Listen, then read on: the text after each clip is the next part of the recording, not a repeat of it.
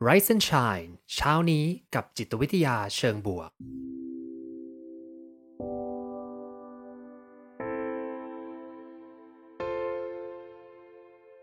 สวัสดีครับ ยินดีต้อนรับเข้าสู่พอดแคสต์เพื่อทุกท่าน อยู่กับผม ภูมิธีรพุทธปิติชัด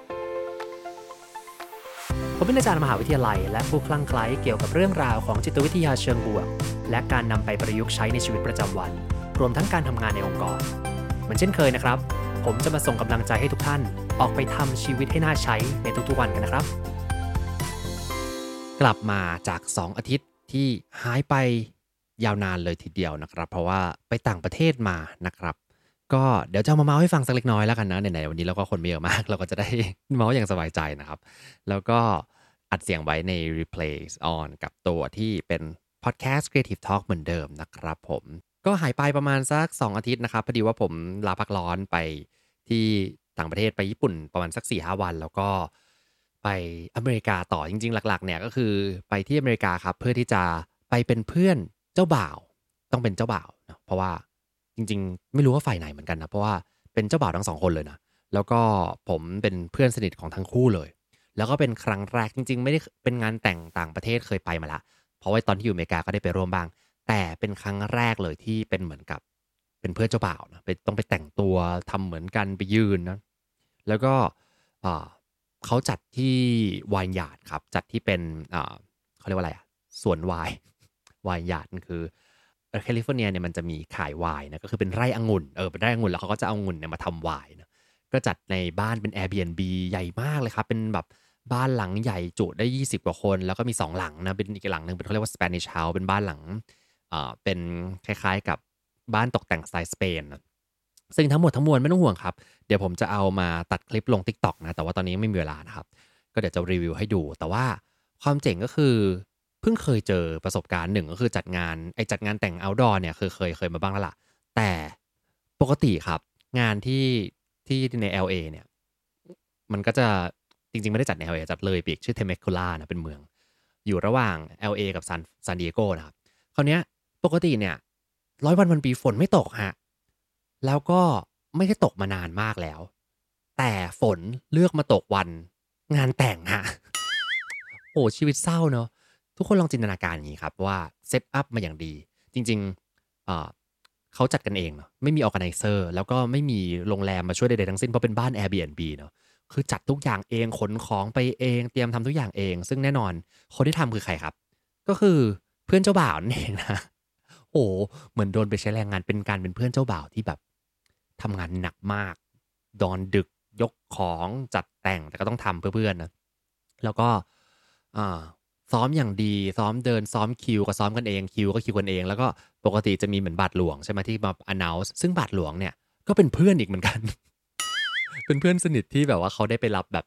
ใบ certificate การทำแบบ announcement I love you you love อะไร I do you do อะไรเงี้ยก็เจ๋งดีนะ ก็เป็นคน announce ใช่เดี๋ยวผมเอาบรรยากาศมาแชร์นะ แล้วก็เราก็ไปเดินแบบเป็นเหมือนเดินเข้างานมา แบบ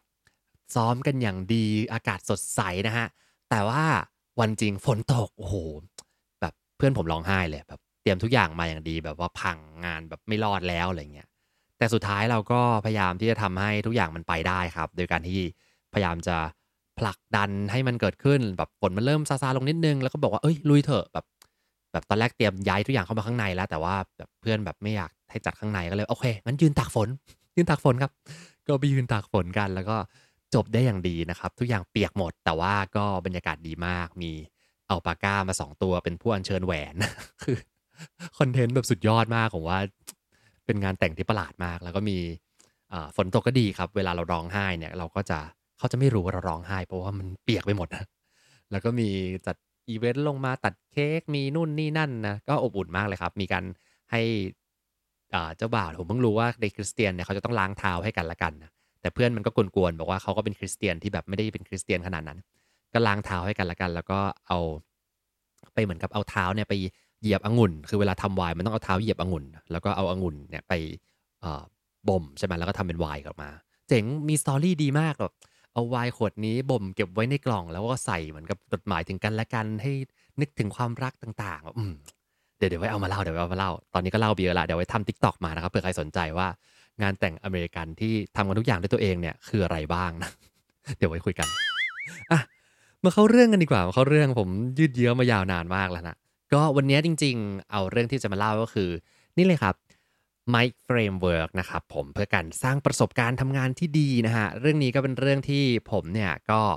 กำลังจะไปทอล์กในช่วงบ่ายวันนี้นั่นเองนะครับบ่ายวันนี้เป็นงานทอล์กที่งาน Qualtric Live XM นะครับ Experience Management นะครับ Qualtrics เขาก็เป็น Survey Platform ที่ใหญ่ๆมาก ๆ เลยของอเมริกานะครับ อยู่ในอยู่ภายใต้บริษัท SAP SAP นะก็ถามว่าได้อะไรจากบริษัทไหมให้การให้มาพูดโปรโมท ไม่ได้เลยเลยครับ ผมผมฟรีนะครับ แต่แค่ ชื่นชอบในตัว Products ของเขาแล้วก็ Service ของเขาก็เลยเอ่อ endorse เรื่องนี้มาตลอดว่าอยากให้คนใช้ แต่คราวนี้ของเขาก็แพงแหละคราวนี้คุยไปคุยมาชอบมาก ๆ เลย แล้วก็พอดีได้มีมีติ้งกับเขาเรื่องการจะทำ MOU ร่วมกันบางอย่าง ก็เลยเป็นที่มาว่าเออทำไมอาจารย์ไม่มาพูดนะในงานก็เลยได้จับพัชผูได้รับเชิญไปพูดนะครับ ผมก็เลยไหนๆก็ไหนๆละ ก็เลยจะเอาเรื่องที่จะพูดเนี่ยมาเล่าให้ฟังกับเพื่อนๆใน Clubhouse แล้วก็ใน Podcast เป็น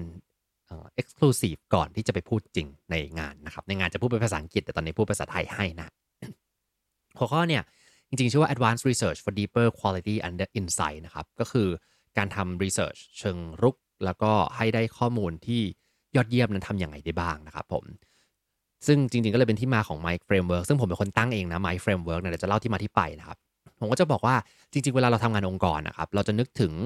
อุปสรรคปัญหาหลายอย่างเลย แล้วก็อันนึงที่เราจะนึกถึงก็คือข้อมูลที่เราได้มามันเป็นข้อมูลที่ค่อนข้าง bias นะคือเหมือนเช่น สมมุติว่าเราเป็นผู้จัดการเป็นเมนเจอร์เป็นใครสักคนหนึ่งในองค์กรเนี่ยไปทำงานปุ๊บปรากฏว่าเราก็เห็นว่าน้องคนนี้มีปัญหาอะไรบางอย่างอยู่ แล้วก็รู้สึกว่าอันนี้เป็น point เป็น data point นะเราก็รู้สึกว่านี่คือเป็นมีมีข้อมูลหรือไปคุยกับน้องอีกคนหนึ่งน้องคนนี้เขาบ่นเรื่องนั้นเรื่องนี้อะก็ได้ data มา แต่ data ที่เราเก็บเก็บมาจากการไปคุยไปฟังนะครับ แม้ว่ามันจะเป็น data ที่มีประโยชน์ แต่ว่าบางทีเนี่ยมันมี bias เพราะว่าบางทีเราคุยกับคนนี้มากกว่าอีกคนนึงอีกคนไม่พูดอะไรเลย แต่จริงๆเขาจะรู้สึกนะ ก็ทำให้เราเนี่ยกลายเป็นว่าเราไม่สามารถที่จะแก้ปัญหาได้ตรงจุดหรือเปล่า เพราะว่าข้อมูลไม่ครบถ้วน หรือข้อมูลมันเทคไซส์แค่บางข้างเท่านั้น หรือว่าเอาความคิดความเชื่อส่วนตัวเราเนี่ยมาใส่เข้าไปด้วย มันก็เลยกลายเป็นว่า งานนี้มันมีปัญหานิดนึง เพราะฉะนั้น การจะนำข้อมูลอะไรบางอย่างมาใช้เพื่อ drive ความเปลี่ยนแปลงในองค์กรโดยเฉพาะองค์กรขนาดกลางขนาดใหญ่ขึ้นมาเนี่ยนะครับ มันเกิดอุปสรรคมากมายเลย เช่น คนสมมติว่าจะเก็บข้อมูลนะ บางทีคนไม่ยอมตอบ หรือบางทีตอบแล้วก็ไม่ไม่ซื่อสัตย์ไม่ซื่อสัตย์กับสิ่งที่เขาพยายามพูดเพราะว่าเขากลัว กลัวว่าพูดไปแล้วเดี๋ยวโดนด่าโดนดุหรือว่าพูดไปแล้วเดี๋ยวจะเสียการงานอะไรบางอย่างนะหรือบางทีก็มีข้อมูลมาให้เราแหละ แต่เราไม่สามารถสร้างเอาข้อมูลเนี่ยมาสร้างความเปลี่ยนแปลงได้ หรือกว่าจะรู้ ก็สายไปซะแล้วใช่ไหมครับ ได้ข้อมูลมาช้าไปล้วโอ้ถ้าแก้ถ้ารู้ข้อมูลนี้สักเดือนก่อนเนี่ยก็คงจะดีเนาะกลายเป็นช้าไปละ ผมก็เลยวันนี้มาชวนคุย 4 เรื่องใน My Framework นะครับ ว่าทำยังไงให้เราจะเอาข้อมูล เอาวิธีการที่เราได้รับอินไซต์บางอย่างจากลูกน้องหรือทีมงานของเราเนี่ยมาเพื่อสร้างความเปลี่ยนแปลง แล้วก็สร้างประสบการณ์ทำงานที่ดีร่วมกันนั่นเองนะฮะ จุดเริ่มต้นของ talk เนี่ยครับผมชอบ Qualtrics ในตัวที่เขาพูดถึงเรื่อง experience management นะก็คือการทำการจัดการประสบการณ์ซึ่งตอนนี้ก็กำลังจะ co กับเขาเพื่อเพื่อทำคลาสการจัดการประสบการณ์บางอย่างอยู่นะครับผมรอติดตามได้เพื่ออาจจะมี offer ให้กับทุกท่านด้วยนะครับ ก็มีควอทริกแล้วก็เขาจะบอกว่าหัวข้อธีมของงานเขาเนี่ยเขาเป็นเรื่องของ human centric business คือทำยังไงให้โฟกัสธุรกิจให้เป็นธุรกิจของคน โฟกัสในเรื่องคนมากกว่าตัวที่เป็นเอ่อ business คือเขามองเรื่อง ROI ที่ไม่ใช่แค่ ROI แบบการนำเงินไปลงทุนแล้วได้ หรือสร้าง product หรือ service ออกมา แต่ว่าโฟกัสในเรื่องการพัฒนาคนในองค์กรสร้างประสบการณ์ของคน ไม่ว่าจะเป็นคนภายในในองค์กรหรือว่าลูกค้าก็ดีนะครับคราวนี้พอผมพูดถึงนึกถึงเรื่องเอ่อ experience เนี่ยสิ่งแรกที่ผมนึกถึงเลยก็คืออาจารย์ผมนั่นเองนั่นเองนะอาจารย์ชื่ออาจารย์ไมค์ชิกเซนมิไฮนะครับมิไฮลีชิกเซนมิไฮเนี่ยซึ่ง อาจารย์เนี่ยผมเคยเล่า ถ้าเป็นเพื่อนๆเป็นแฟนคลับ Life Sensei เนี่ยจะได้ยินบ่อยมากเลยครับ อาจารย์ก็จะพูดถึงเรื่อง flow นก็คือเป็นอาจารย์ผมด้วย แล้วก็เป็นผู้ที่คิดค้นทฤษฎี flow สภาวะลื่นไหล เวลาเราทำอะไร แล้วรู้สึกอินกับมันมากๆ เวลาก็จะไหลลื่นไปอย่างรวดเร็ว แล้วเขาก็ที่สำคัญคือวิธีการครับผมวิธีการเก็บข้อมูลชื่อว่า ESM นะ Experience Sampling Methodology เนี่ยก็คือการเก็บข้อมูลโดยประสบการณ์ เหมือนกับแปลงประสบการณ์ที่เกิดขึ้น real-time ของคนเนี่ยเอามาใช้เป็น Data เพื่อสร้างความเข้าใจในเรื่อง flow แล้วก็เรื่อง engagement ต่างๆนะซึ่งมันเป็นอะไรที่มหัศจรรย์มากในยุคก่อนที่มีการเก็บข้อมูลได้แบบนี้นะครับผม ซึ่งอาจารย์เนี่ยโด่งดังในระดับผมก็รู้แหละว่าอาจารย์เก่งอาจารย์ดังนะแล้วก็รู้สึกปลื้มตลอดที่ได้ได้เรียนอาจารย์นะแต่มาได้รับการตอกย้ำอีกครั้งหนึ่งเมื่อวันที่ 29 ตุลาที่ผ่านมาอ้าวไม่ใช่29โอ้โหดี ดีนะเนี่ยที่ผมมาเห็น ไม่งั้นพิมพ์ผิดไปขึ้นสไลด์นี่ฮาเลยครับ 29 กันยาที่ผ่านมานั่นเองนะครับ เป็นวันเกิด ของอาจารย์แต่จริงๆอาจารย์เพิ่งเสียชีวิตไปเมื่อ 2 ปีก่อนนะครับ แต่ถ้าเกิดว่า 29เนี่ยก็จะเป็นวันเกิดครบรอบ 89 ปีนะครับถ้าอาจารย์ท่านอาจารย์ยังอยู่ ใน Google นะมันจะมี Google Doodle ใช่ไหมครับเขาจะเป็นการวาดอะไรที่เป็น Doodle ต่างๆ แล้วก็แต่ละวันที่มีความสำคัญเนี่ยเขาก็จะเอา Doodle เนี่ยครับขึ้นมาเพื่อให้เหมือนกับฉลองเฉลิมฉลองเซเลบรตอะไรบางอย่างวันสำคัญอะไรอย่างเงี้ยใช่ไหมครับ ซึ่ง Google เลือกอาจารย์ผมครับมิฮายชิกเซนมิฮายนะครับ 29 กันยาที่ผ่านมาเป็นถ้าใครอยากรู้ว่าเป็นยังไงเอาไปดูใน Facebook ผมได้นะคือมันจะเป็นคล้ายๆ กับตัวคำว่า Google เนี่ยแหละแล้วก็มีอาจารย์เหมือนถือสมองอยู่ แล้วก็เป็นเหมือนกับก้อนเหมือนกับ flow วิ่งวิ่งวิ่งวิ่งอยู่ในตัวคำว่า Google นะเจ๋งดีครับโอจนคุยกันเพื่อนนะว่าแบบเออจริง ๆ ก็รู้แหละว่าอาจารย์ดังนะแต่ไม่คิดว่าแบบโอ้นี่มันดังระดับโลกเลยนะก็ดีครับ ก็เลยคิดอย่างนี้ครับ ตอนที่ผมนึกถึงอาจารย์เนี่ยผมก็เลยคิดว่าเอออาจารย์ชื่อไมค์นะ เรามาทำ framework ขึ้นมาใหม่ อันนี้ framework ผมทำขึ้นมาเองนะ อาจารย์ไม่เกี่ยวข้องนะครับ เพราะว่าเดี๋ยวเดี๋ยวชื่อเสียงจะแปดเปื้อนนะฮะ อันนี้ผมทำขึ้นมาเองก็คือทำยังไงให้เราสร้างประสบการณ์ที่ดี โดยใช้ Data เข้ามาเกี่ยวพันครับ มันมี 4 ขั้นตอนด้วยกัน ก็คือใช้คำว่าใช้ชื่ออาจารย์เลย MIKE M I K E นะครับไมค์ทำยังไงบ้างนะอย่างแรกนะครับตัว M นะครับย่อมาจาก methodology นะหรือว่ากระบวนการเก็บข้อมูลคือเป็นกระบวนการในการเปลี่ยน ประสบการณ์ให้มาเป็นข้อมูลนี่แหละ ผมชอบนึกอย่างนี้ครับ เวลาการเก็บประสบการณ์ experience ของพนักงานเนี่ยจริงๆ ผมชอบใช้มากเลยนะคำว่า experience เนี่ยชอบขนาดที่ว่าผมตอนนี้รันบริษัทหนึ่งอยู่ที่มหาลัยนะครับ แล้วก็ฝ่าย HR ผมไม่ได้ตั้งชื่อว่าฝ่าย HR ตั้งชื่อว่าฝ่าย XP XP จริง ๆ ตั้งว่าตั้งว่าอะไรนะเอ่อ experience อ่าอะไรนะลืม experience management อะไรประมาณนี้ครับ แต่ว่าไอเด็กๆเขาก็ไปตั้งชื่อขึ้นมาให้มันเท่ๆ ว่าเป็น XP XP ก็คือ experience นะก็เท่ดีนะครับ ก็เป็นฝ่าย XP ซึ่งฝ่าย XP เนี่ยเขาก็จะดูเรื่องของ HR ทั้งหมดแหละก็แต่แต่ไม่ได้มองเรื่องแค่เป็นกระบวนการ HR อย่างเดียว แต่มองเรื่องประสบการณ์การทำงานของคนทั้งในและนอกองค์กรอย่างเงี้ยนะครับ ก็จะชอบมองว่าเวลาจะเก็บเกี่ยวประสบการณ์เนี่ยบางทีมันไม่ได้เก็บง่ายขนาดนั้น เพราะว่ามันเหมือนกับเรามีจิ๊กซอว์ครับถ้าเพื่อนๆเคยเล่นจิ๊กซอว์นะก็จะประมาณตัวต่อจิ๊กซอว์ puzzle เนี่ยสมมติ 300 ชิ้นนะ สิ่งที่เราจะต้องเริ่มก่อนนะครับ ก็คือจะต้องสร้างตัวขอบมันก่อน ขอบจิ๊กซอว์สำคัญที่สุดเพราะว่าพอเริ่มขอบปุ๊บเราก็จะเริ่มหาตัวอื่นมาประกอบได้ละ ขอบมันจะง่ายสุด เพราะว่ามันจะมีฝั่งหนึ่งที่เป็นเส้นตรงเราก็จะสร้างขอบ ซึ่งก็เลยเป็นที่มาที่ไปว่าทำไมผมพยายามจะใช้ framework ตัว MIKE เนี่ยนะครับตัว M methodology นะก็คือเราต้องเก็บข้อมูลครับ สมมติเพื่อนๆ บอกว่าอยากจะแก้ปัญหาอะไรบางอย่างในทีมงานในองค์กรของเราเนาะเราก็จะต้องเลือก วิธีการที่จะเก็บข้อมูลก่อน ซึ่งวิธีการเก็บข้อมูลมีหลายแบบมากครับ สิ่งที่เชื่อว่าเพื่อนๆหลายคนที่ทำกันอยู่ตลอดในการทำงานก็คือไปคุยเนาะการไปคุยก็คือเป็น qualitative study เหมือนกับเป็นการเก็บเชิงคุณภาพ ไปเก็บไปคุย ซึ่งข้อดีคือมันลงลึกได้ เราได้ถามได้ลงรายละเอียดได้เยอะ แต่ปัญหามันคือมันอาจจะมี bias จากการตอบอะไรบางอย่างเนาะอันนี้ก็ต้องระวังนะครับ แล้วก็อีกวิธีการหนึ่งที่คนชอบใช้ก็คือเป็น engagement survey ก็คือทำแบบเขาเรียกว่า เก็บข้อมูลความรู้สึก พึงพอใจอะไรบางอย่าง เก็บข้อมูลความอินในการทำงาน อันนี้ก็สามารถทำเป็นเซอร์เวยได้ครับทำประจำปีส่งไปแล้วก็เช็ค ข้อมูลให้เขาตอบกลับมาเนาะหรือว่าทำเป็นเขาเรียกว่า pulse survey คือถามประมาณแบบสองสาเดือนถามทีนะถามว่าเขารู้สึกอย่างไรมีอะไรให้ปรับแก้ได้บ้างอย่างนี้นะครับซึ่งจริงอันเนี้ย engagement survey อาจจะเหมาะกับองค์กรใหญ่ๆนะแต่ว่าองค์กรเล็กด้วยองค์กรใหญ่ด้วย SME ด้วยจริง ๆ ผมว่าน่าทำ pulse survey คือเป็นการทำเช็คอินง่าย ๆ 3-4คำถามก็ได้ครับ เช่นช่วงนี้ ให้คะแนนซิตั้งแต่ 1 ถึงร้อยเนี่ยรู้สึกพลังงานหรือที่เท่าไหร่ถามว่าทำไมทำไมพลังงานถึงอยู่เท่านี้ ตอนนี้มีอะไรที่เป็นอุปสรรคใหญ่ในชีวิตบ้างที่อยากจะแก้ไปเนี่ยให้เขาพิมพ์ตอบกลับมาครับ แล้วก็ทำให้มันเป็นนอนมันที่เกิดขึ้น ซึ่งก็จะมาที่ตัวที่ 2 พอเราเลือกที่ตัวข้อมูลได้แล้วครับ ได้ข้อมูลเรียบร้อยแล้วแล้วก็รู้วิธีการเก็บมาละ ไม่ว่าจะเก็บยังไง ซึ่งไอ้ตรงนี้ถ้าเกิดว่าใครสนใจ อยากจะให้ ผมเข้าไปช่วยดูหรือว่าช่วยตั้งคำถาม ตั้งแบบสอบถามอะไรบางอย่างให้องค์กร ยินดีพูดคุยเพิ่มเติมนะครับ คงไม่ได้มีเวลามาคุยในนี้เยอะมาก แต่ว่าต้องเลือกวิธีการก่อน ไม่ว่าจะเป็นเก็บการ interview หรือจะไปเป็นการทำ survey เนี่ยก็สำคัญครับ หลังจากนั้นครับเป็นตัว I นะตัว I ก็คือ integration integration ก็คือ บางทีเรามองเรื่องการเก็บข้อมูลอย่างเดียว แต่ว่าเราลืมแหละว่าจริง ๆ การเลือกเครื่องมือ ไม่ใช่เลือกแล้วจบนะ เราต้องลงไปเอาไปใช้ให้เกิดขึ้น คือเหมือนก็ต้องสร้างเป็น habit บางอย่าง ที่จะช่วยให้เราเก็บเกี่ยวข้อมูลเหล่านี้ขึ้นมาได้นะครับ ซึ่งไอ้ habit เหล่านี้มีความสำคัญมาก ๆ เลย ผมยกตัวอย่างนี้ เคยเหมือนเล่าไปสั้นๆนะว่านักเรียนของผมครับ เขาจะต้องทำ feedback ก็คือต้องเขียนแบบทดสอบแบบสอบถาม ไม่ใช่แบบสอบถามเออเขียนเขาเรียกว่าอะไรให้ feedback อาจารย์มา teaching evaluation เออมันประเมินการสอนทุกๆ วิชาทุกๆ เทอม ซึ่งมหาลัยก็ต้องการให้เราทำมากเพราะเขาจะได้ข้อมูลเพื่อเอาไปใช้ในการทำประเมินอะไรบางอย่างนะประเมินคุณภาพประกันคุณภาพนี้นะปรากฏว่าคนส่วนใหญ่ไม่ค่อยทำแล้วก็ไม่ยอมที่จะเราก็เราก็ไม่ยอมมาอะไรก็ไม่ยอมก็เลยบอกว่าอ่าถ้าอย่างนั้นถ้าใครไม่ทำนะ คุณจะใช้อินเทอร์เน็ตไม่ได้ ก็คือจริง ๆ มันก็ไม่ได้เกิดขึ้นจริงนะแต่คือแค่ขู่ขู่แบบว่าจะใช้อินเทอร์เน็ตไม่ได้ เด็กก็ไม่ยอมทำอยู่ดีครับ ก็ถามผมก็เลยถามว่าเออ ไหนอยากรู้ insight ว่าทำไมไม่ทำสิก็เลยบอกว่าเนี่ยจริง ๆ ก็เคยทำมาก่อนนะแต่ว่าทำแล้วรู้สึกว่ามันไม่เห็นมีผลกระทบอะไรออกมาเลย แล้วก็ไม่รู้เลยว่าฉันทำไปทำไม ไม่มีการเปลี่ยนแปลงเกิดขึ้น แล้วสิ่งที่ทำไป ไม่รู้ว่าเฮ้ยเราเราถึงอยู่ในจุดไหนแล้วตอนนี้มีใครเอาข้อมูลเราไปใช้ทำอะไรหรือเปล่า เพราะฉะนั้นอันนี้สำคัญครับ เวลาที่เราจะสร้างเครื่องมือเก็บข้อมูลอะไรบางอย่างเนี่ยนอกจากเก็บข้อมูลเสร็จแล้วครับ เราจะต้องทำให้เนี่ยมันเป็นส่วนหนึ่งของ การทำงาน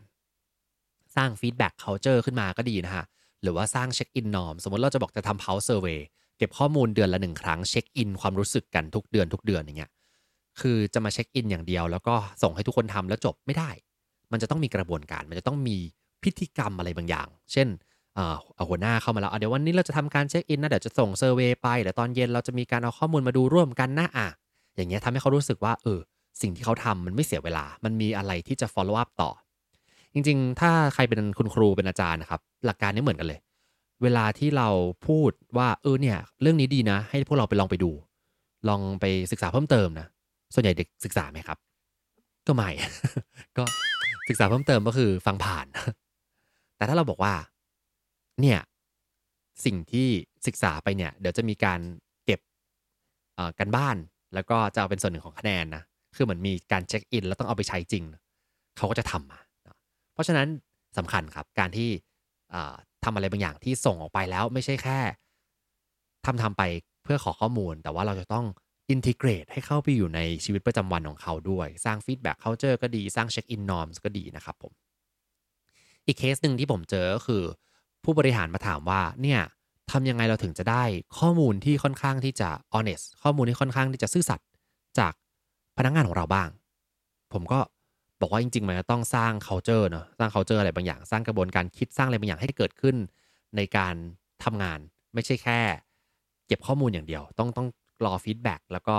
ให้ทุกคนรู้สึกว่าการให้ข้อมูลนั้นจำเป็นและมีประโยชน์ อันนี้ก็คือ integration นั่นเองนะข้อต่อมานะครับ ข้อ 3 นะครับ ก็คือ key insight นะครับหลังจากที่เรามีการเลือกเครื่องมือไปแล้ว methodology ไปแล้วตัว M ตัว I คือ integration คือเอาเครื่องมือเนี้เข้าไปเป็นส่วนหนึ่งของกระบวนการทำงานอะไรบางอย่างครับ ข้อที่ 3 ก็คือ key insight คือเราจะได้ข้อมูลที่เป็นเป็น insight ละเป็นข้อมูลเชิงลึกเกี่ยวกับ การทำงานของเราของเพื่อนร่วมงานของทุกคนเนี่ยครับผมเราจะต้องนำข้อมูลตรงนี้เอามาเพื่อ drive ความเปลี่ยนแปลงให้เกิดขึ้นในองค์กรของเราให้ได้นะครับหลายๆครั้งเนี่ยเราจะเห็นว่าได้ข้อมูลมาแล้วเนี่ยผู้บริหารก็อ่านข้อมูลแล้วก็พยายามจะทำอะไรสักอย่างหนึ่ง take action บางอย่าง ซึ่งก็จะเป็นการสั่งงานจากข้างบน พนักงานก็จะแบบโอเคโอเคก็ทำแหละ แต่ก็จะงงๆ หรือบางทีเราอยากจะให้เพื่อนร่วมงานของเรามีประสบการณ์การทำงานที่ดีร่วมกันมากขึ้นใช่ไหมเราเก็บข้อมูล feedback กันไป แล้วก็บอกเพื่อนว่าเออ feedback เป็นอย่างนี้นะ ก็สุดท้ายคนก็แค่เออ take note แล้วก็จบไปนะทำยังไงให้สามารถที่จะเปลี่ยนเจ้า Key Insight เนี่ยครับมาเป็นเหมือนกับสิ่งที่จะทำให้คนอยากที่จะ take action ได้บ้างนะใน behavioral economics เนี่ยเขาก็จะพูดถึงเรื่องการที่เราทำตัว ข้อมูลให้มันเห็นชัดให้มันง่ายให้มัน compelling ให้มันน่าดึงดูด การทำข้อมูลให้น่าดึงดูดให้คนอยากทำครับวิธีการหนึ่งก็คือต้องโชว์ตัวเลขต้องชัวร์ข้อมูลให้คนเห็น แล้วรู้สึกว่ามีเป้าหมายในใจ มันจะมีคอร์สที่ผมไม่เคยเรียนนะครับ แต่ว่าเพื่อนเล่าให้ฟัง ชื่อว่า persuasive technology นะ คือทำยังไงให้คนอยากใช้เทคโนโลยีเหล่านี้นะ ก็เป็นเพิ่งเรื่องเนี่ย UX UI พวกเนี้ย หลาย ๆ ครั้งเพื่อน ๆ น่าจะเคยเห็นนะที่ที่เป็นที่กดน้ำตามสนามบินอาจจะมีบางที่ แล้วก็ที่กดน้ำที่เหมือนกับเอาแก้วไปรองเนี่ย แล้วน้ำมันจะไหลออกมาครับ ในไทยไม่ค่อยเห็นเท่าไหร่ แต่มันจะมีขึ้นตัวเลขนะ ผมไม่รู้ถ้ามีเพื่อนๆปักหมุดได้นะ คือเอาแก้วไปรองน้ำพอรองน้ำถึงจุดหนึ่งเนี่ยเหมือนน้ำเขาจะมีการทำเซ็นเซอร์ไว้ว่า น้ำลงมากี่ลิตร กี่ออนซ์เนี่ย แล้วก็ตัวเลขมันจะขึ้นขยับขึ้นไปหมายความว่าทุกๆ การใช้น้ำที่เราเอาน้ำมารองเอาเอาแก้วมารองน้ำเนี่ย ครบหนึ่งขวดเลขมันจะขึ้นขึ้นมา เหมือนครบครบหนึ่งขวดพลาสติก ก็คือกลายเป็นว่าคุณเนี่ยได้ลดขยะพลาสติกแล้ว 1 ขวดน้ำด้วยกัน เพราะฉะนั้นก็จะเป็นการดึงดูดให้เราเนี่ยอยากที่จะลดขยะพลาสติกนะอยากที่จะเอาแก้วมากดน้ำแทนที่จะไปซื้อขวดน้ำนะแล้วไอ้ตัวเลขขวดน้ำก็จะขึ้นเรื่อยๆ เป็นหลักพันหลักหมื่นขึ้นไปเรื่อยๆทำให้เรารู้สึกว่าเอองั้นฉัน take action ดีกว่านะเนี่ยครับ อันนี้เป็นตัวอย่างของ persuasive technology หรือว่าการใช้ Data อะไรบางอย่างมาเพื่อแสดงผลให้กับคนที่ดูคนที่ฟังเนี่ยครับผม ในองค์กรหรือว่าทีมงานของเราเขาอยากจะเปลี่ยนพฤติกรรมจริง ๆ ตัวอย่างในองค์กรอาจจะเป็นว่า เออ ถ้าวันนี้ทุกคนรู้สึกแบบเอ่อ energy ตกหมดเลยเออ energy ตกหมดเลยอาจจะทำเป็นเหมือนกับแดชบอร์ดขึ้นมาว่า energy ตอนนี้เราอยู่ที่เท่าไหร่เนาะแล้วก็ energy เดือนที่เราอยู่ที่เท่าไหร่นะปกติมันจะเป็นค่าไฟใช่ไหมเดือนนี้ค่าไฟเท่าไหร่เดือนนั้นค่าไฟเท่าไหร่ อันนี้อาจจะเป็น energy แบบว่า energy ของเราเองก็ได้นะ แล้วก็มาดูว่าในทีมของเราฝ่ายของเรา 10 คนเนี่ย energy ที่เราเช็คกันมาจากการเซอร์เวยเนี่ยตอนนี้อยู่ที่ 4.5 เองนะไอคนที่ energy สูงๆ ก็จะแบบว่าเต็ม 10 ได้ 4.5 เฮ้ย ฉันทำอะไรสักอย่างดีกว่านะ take action บางอย่างขึ้นไปเพื่อเติม energy ให้เพื่อน หรือว่าจะมีการคุยกันว่าทำยังไงดีให้ให้เรามีวิธีการแก้ความรู้สึกแย่ๆ เฮ้ยมันเกิดจากอะไร เกิดจากงานเยอะหรือเปล่า เกิดจากหัวหน้าไม่ดีหรือเปล่า เกิดจากเพื่อนร่วมงานบางคนแบบงี่เง่าหรือเปล่า ก็ได้มาคุยได้มาแลกเปลี่ยนกันนะครับ เพราะฉะนั้นการ turn data ให้มาเป็น visual ให้มาเป็น visible evidence สำคัญมากนะครับอันนี้คือตัว I นั่นเองนะครับ แล้วก็สุดท้ายนะครับ สุดท้ายคือตัว E นะครับ หรือว่า empowerment นะครับ ตัว E หรือ empowerment ก็คือการที่เราจะทำทั้งหมดเนี่ยเอาข้อมูลเข้ามาเพื่อสร้างประสบการณ์ทำงานที่ดีแลกเปลี่ยนกันต่างๆนะสุดท้ายเรามาทำคนเดียวไม่ได้ เรามีไอเดียอยู่แล้วทำคนเดียวจบไม่ไหวนะครับ เราต้อง empower ก็คือ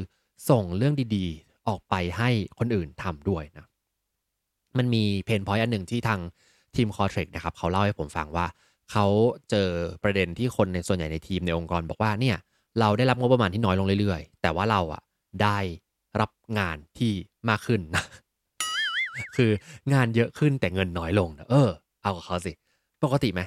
ก็อาจจะปกติในยุคนี้ที่ค่อนข้างที่จะต้องจัดการบริหารจัดการเรื่องการเงินที่ดีขึ้นนะแต่มันก็ดูเอาเปรียบเหมือนกัน คราวนี้ ถ้าเขาอยากได้หัวหน้าหรือว่าทางบริษัทอยากได้อะไรเยอะขึ้นจากเรานะเราก็จะต้องทำให้มันลีนมากขึ้นนะ process อะไรที่มันดูยุ่งยากวุ่นวายนะเราก็ไม่เอานะแล้วก็อะไรที่เราสามารถที่จะ empower คนอื่น ให้คนอื่นไปช่วย support ได้ด้วยเนี่ย ผมว่าก็สามารถที่จะกระจายกระจายไปให้เขาทำได้ด้วย ซึ่งมันมันไม่ได้เป็นการโยนงานนะแต่ว่าเป็นการทำให้เขารู้สึกว่า เออ นี่คือสิ่งที่ทำแล้วดีกับองค์กร แล้วเรามาช่วยกันทำดีกว่า โดยวิธีการครับ อาจจะใช้วิธีการ หาแชมเปี้ยนนะหาผู้ที่เป็นเหมือนกับคนที่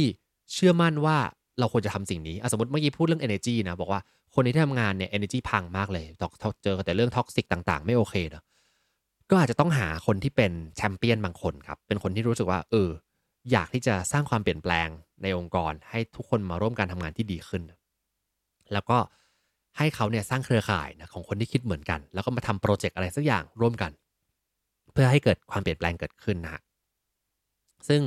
เรื่องเนี้ยจริง ๆ ผมก็ใช้กับตัวที่เป็นการทำทีมน้องๆ CBE นะครับจุฬา Business Enterprise ที่เราสร้างบริษัทของเราเนี่ยจริง ๆ สร้างจากศูนย์เลยครับ ไม่มีไอเดียอะไรต่างๆ เกิดขึ้นเลย แล้วเราก็อยากให้เป็นพื้นที่เป็นเหมือนสนามเด็กเล่นให้น้องๆเนี่ยได้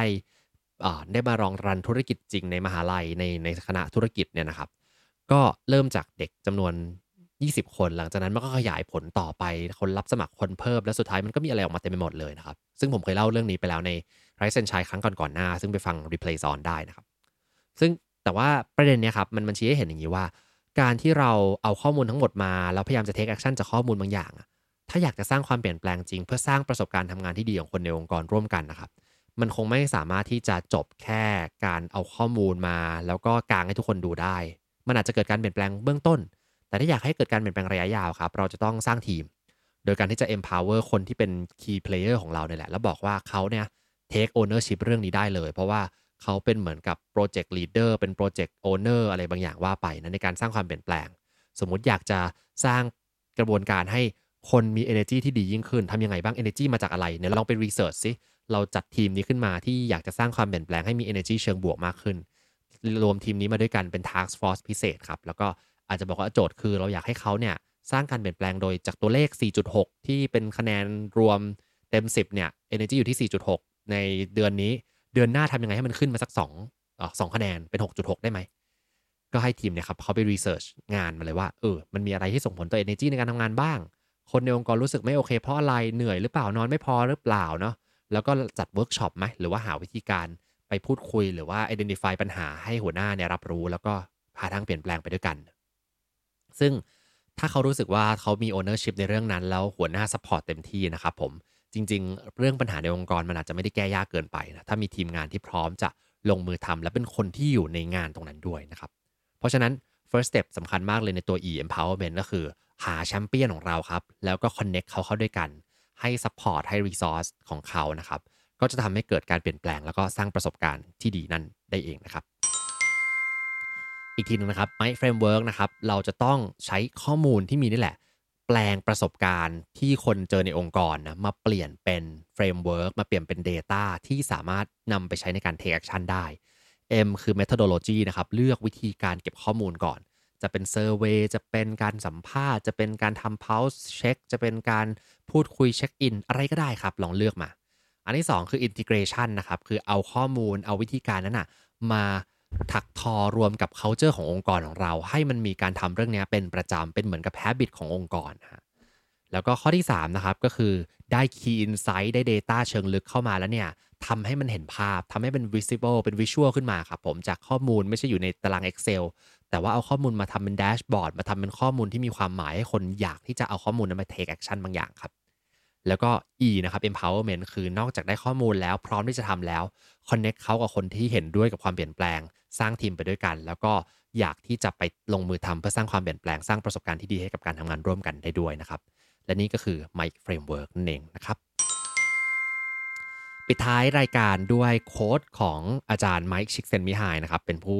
สร้างแรงบันดาลใจให้ผมเอาเนื้อหามาพูดในวันนี้ แล้วก็สร้าง framework ใหม่ขึ้นมา 4 หัวข้อนี้นะครับผม อาจารย์ไมค์พูดอย่างนี้เป็นภาษาอังกฤษก่อนแล้วเดี๋ยวผมแปลไทยให้นะครับเขาบอกว่า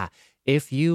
if you are interested in something you will focus on it and if you focus attention on anything it is likely that you will become interested in it บอกว่าถ้าเรามีความสนใจในเรื่องอะไรมากพอ เราจะโฟกัสกับมัน แล้วถ้าเราโฟกัสความสนใจความตั้งใจ attention ของเราเนี่ยไปสู่เรื่องอะไรบางอย่าง มันจะทำให้เราสนใจเรื่องนั้น เออฟังแล้วดูงงๆนะ แต่เขาบอกอย่างนี้ครับ อาจารย์ไม้บอกว่าจริง ๆ หลาย ๆ อย่างที่เราเห็นว่ามันน่าสนใจในชีวิตนะครับ การทำงานกิจกรรมบางอย่างที่ดูน่าสนใจเนี่ย จริง ๆ แล้วเราไม่ได้สนใจมันโดยธรรมชาติหรอก แต่เราสนใจมัน เพราะว่าเราเนี่ยใช้เวลาในการใส่ใจในการให้ความสนใจกับมัน เราก็เลยเกิดความสนใจนะเพราะฉะนั้นการมุ่งความโฟกัสของเราไปที่เรื่องอะไรบางอย่างครับ แล้วให้ความใส่ใจกับมันเรื่อย ๆ เนี่ย การใส่ความใส่ใจมันจะเปลี่ยนเป็นความสนใจ แล้วความสนใจมันจะกลายมาเป็นส่วนหนึ่งของการทำงานของเรา เพราะฉะนั้นถ้าเราอยากจะสร้างประสบการณ์การทำงานที่ดีครับ สิ่งแรกที่ต้องทำอาจจะไม่ใช่แค่การบ่นว่าทำไมวันนี้มันแย่จังเนาะทำไมองค์กรของเราไม่ค่อยโอเคเลย แต่ผมว่าสิ่งแรกที่ต้องทำมันอาจจะเริ่มจากการใส่ใจก่อน pay attention ก่อนนะว่า มันเกิดอะไรขึ้นรอบตัวเราบ้างทำไมคนไม่แฮปปี้วะทำไมประสบการณ์เขาไม่ค่อยโอเคนะใส่ใจโดยการเก็บข้อมูล โดยการสังเกต โดยการนำตัวเลขอะไรบางอย่างมาทำให้เห็นภาพอย่างนี้นะครับ แล้วก็ใส่ใจไปเรื่อยๆ เราจะเริ่มสนใจ พอเราสนใจกับเรื่องเรื่องนั้น เราจะหาทางจัดการกับมัน แล้วเราจะอยู่กับมัน เราจะเต็มที่กับมัน ถ้าเราอยากให้พนักงานของเราครับ ใส่ใจและสนใจในเรื่องบางอย่าง อาจจะต้องทำให้เขาคิดก่อนว่าทำไมเขาถึงต้องใส่ใจในเรื่องนี้เนาะแล้วพอใส่ใจไปเรื่อยๆ เห็นทิศทางจากหัวหน้าหัวหน้าจะใส่ใจเรื่องนี้นะงั้นเราใส่ใจด้วย แล้วมันจะกลายเป็นความสนใจ เมื่อสนใจเสร็จปุ๊บทุกคนก็อยากจะสร้าง ประสบการณ์การทำงานที่ดีร่วมกัน เมื่อนั้นองค์กรมันก็อาจจะเปลี่ยนไปในทางบวกร่วมกันก็ได้นะครับ อืมโอเค นี่นะครับ ก็เป็น MIKE Framework นะครับ แล้วก็หัวข้อไอเดียที่ผมจะไปเล่าในงาน Qualtrics Live XM ที่โรงแรม ช่ไหมโรงแรมใช่ไหม Park Hyatt นะครับที่ Central Embassy นะครับใครสนใจวันนี้เลยนะครับ ตอนบ่าย 2 เริ่มต้นงานนะครับ แต่ว่าต้องเข้าไป register ก่อนนะครับ เว็บไซต์ก็เข้าไป search Quadric Live XM Bangkok 5 October นะครับ สามารถเข้าไปดูได้ ผมไม่แน่ใจว่ามันสามารถยังจองคิวเข้าไปได้อีกหรือเปล่านะครับ ลองดูลองส่งไปดู แล้วก็ถ้ามาก็มาเจอกันทักทายกันได้นะครับผม แต่ถ้าไม่ได้ไปไม่เป็นไรวันนี้ผมเล่าให้ฟังแล้ว แต่จะเป็นจะเป็นการเล่าภาษาอังกฤษอีกทีหนึ่งนะครับ ขอบคุณที่ติดตาม หากสนใจคอนเทนต์แบบนี้ อย่าลืมกด subscribe ตามช่องทาง podcast ของท่าน และสามารถติดตาม Facebook Group โดย search Rise and Shine เช้านี้กับจิตวิทยาเชิงบวก วันนี้ขอให้ทุกท่านมีความสุข ออกไปทำชีวิตให้น่าใช้ ออกไปตามหา what makes your life worth living กันนะครับ